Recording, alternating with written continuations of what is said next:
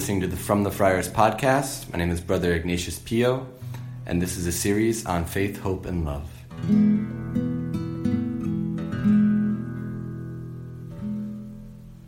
We hear a lot about love. Love yourself, love your neighbor, I love pizza. Love, love, love. Love is all you need. All you need is love.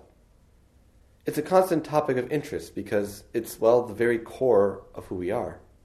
We desire to love and to be loved. But what is love? Is it a positive feeling? Is it giving? Is it caring? Is it compassion? Christianity has used the richer vocabularies of Latin and Greek to distinguish between various types of love.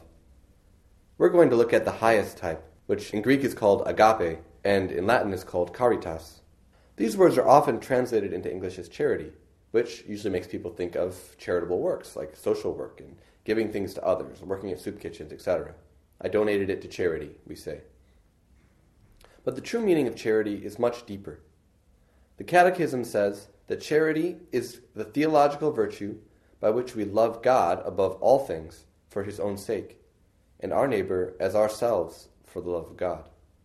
Let's break that down. The theological virtue by which we love God. We cannot love God on our own. Love implies a relationship, and relationship implies a certain equality. God is so far beyond us that we could not possibly hope to love him by our own strength. Thus, he gives us this grace of charity, which enables us to be his friend, enables us to love him, to enter into relationship with him. To love God above all things. So, this is no half hearted love, some vague sentiment. Charity is absolute. I don't love God as one object among many. I love God above all things. Nothing comes before him. For his own sake. Charity is gratuitous and selfless. I love God because he is God because he is supreme goodness, supremely lovable. I don't love God because I get something out of it or because it makes me feel good, although I often do get something out of it. In fact, I always get something out of it, and sometimes it makes me feel good. I love God for his own sake, not because he needs it, but because he deserves it. My heart is ravished by his beauty, and I can't help but love him. And our neighbor as ourselves. Love of God cannot be separated from love of neighbor. St. John says, He who does not love his brother whom he does see cannot love God whom he does not see. Love of God can even be measured by love of neighbor. As Jesus said in Matthew 25, Whatever you did to the least of my brethren, you did to me. If I love God above all things, then I will see reality in a different light, and I will see His image in myself and in others, and I will truly love myself as I should, and will love others in the same way. For the love of God. I love others not for my sake or for theirs, but for God's. I see them as images of His goodness and beauty. I see Him present in them, and so I move to love them. In this way, I still love God above all things, because everything else that I love, I love because of my love for Him. But what is love? A good definition could be willing the good of the beloved and doing something about it. Another good definition is the complete gift of self. Love is primarily a choice, not a feeling, although we do have feelings which we call love, and those are important. But love is primarily a choice to desire and to choose that which is best for the one I love. I give myself completely to and for the other. No greater love has any man than this, that he lay down his life for his friends, Jesus said. So often, what we call love is more self love than real love. I love you for my sake because you make me feel good, make me feel secure or confident. I give to you because it makes me feel good, or I give to you so that you give to me. I use you, you use me, to fulfill our emptiness. True love involves sacrifice. I have to lay down my life for another. I have to lay down my will, my preferences, my plans, dreams, desires, hopes, wishes. I have to die to pleasures and success. I have to lay down my life for another to truly love them.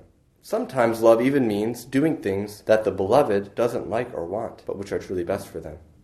So, why is this virtue of charity so important? Well, to put it quite simply, it's the end all and be all of life.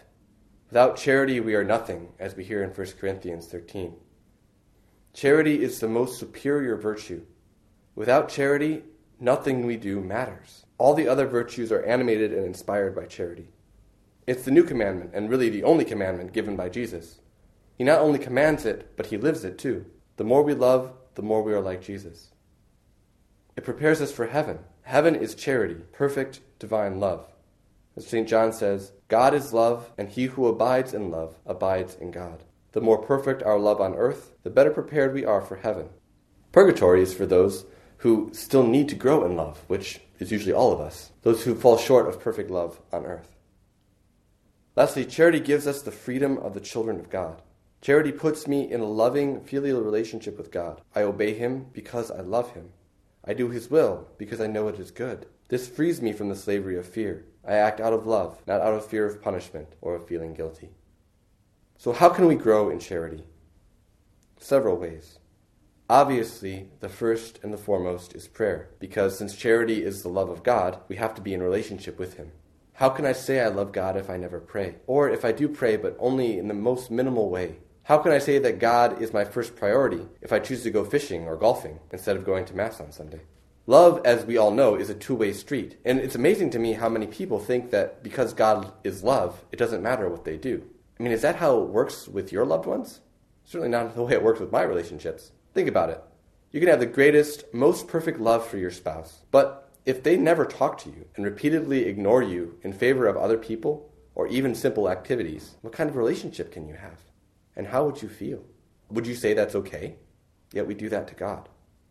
The fact that God loves us should move us to love and serve Him more, not less. It should stimulate us to draw near to Him because we have a thirst for His love, and love calls forth love. It shouldn't make us more complacent. If we don't pray sincerely from the heart, we will never really love God. If we really believe in God and in Jesus, his Son, then we must set aside time to pray and to listen to Scripture. Secondly, we need to remove obstacles to our love of God. This could be habitual sins, vices, addictions, unhealthy relationships with others, relationships that are abusive or that are dragging us into sin, commitments that we have which hinder our love of God, anything that gets in the way of the practicing of our faith. And lastly, anything that's keeping us from growing in love of God, which could be a wide range of things, any idols that we may have in our life. Thirdly, we need to look for concrete ways and opportunities to act on our love of God. Dedicate time to the church or increase your tithing, or spend more time and energy than usual focused on God, reading. There are a lot of good books out there on God, on the Bible, on Scripture. Go to Mass once or twice during the week. Or personally serve the needs of others, especially the most needy. Go to a soup kitchen or shelter, or look for somebody who's in need in your own neighborhood, your own community.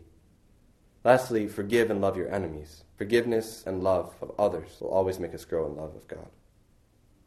And a fourth thing we could do is we could read the lives of the saints. Why? Because these are real people, like you and me, who were transformed by the love of God. They were regular, normal, but the love of God took hold of them and they became extraordinary. To just name a few good examples, saints that have inspired me Saint Mother Teresa of Calcutta, Saint Therese of Lisieux, Saint Francis of Assisi, Saint Vincent de Paul, Saint John Paul II, Saint Maximilian Kolbe, Saint Teresa Benedicta of the Cross, also called Edith Stein, Saint Faustina, Saint Elizabeth Ann Seton. In these concrete ways of prayer, removing obstacles, concrete action, and looking at the example of the saints, we can grow daily closer and closer to God. Been listening to the From the Friars podcast, the Franciscan Friars of the Renewal, located in the Bronx, New York. Visit us at franciscanfriars.com.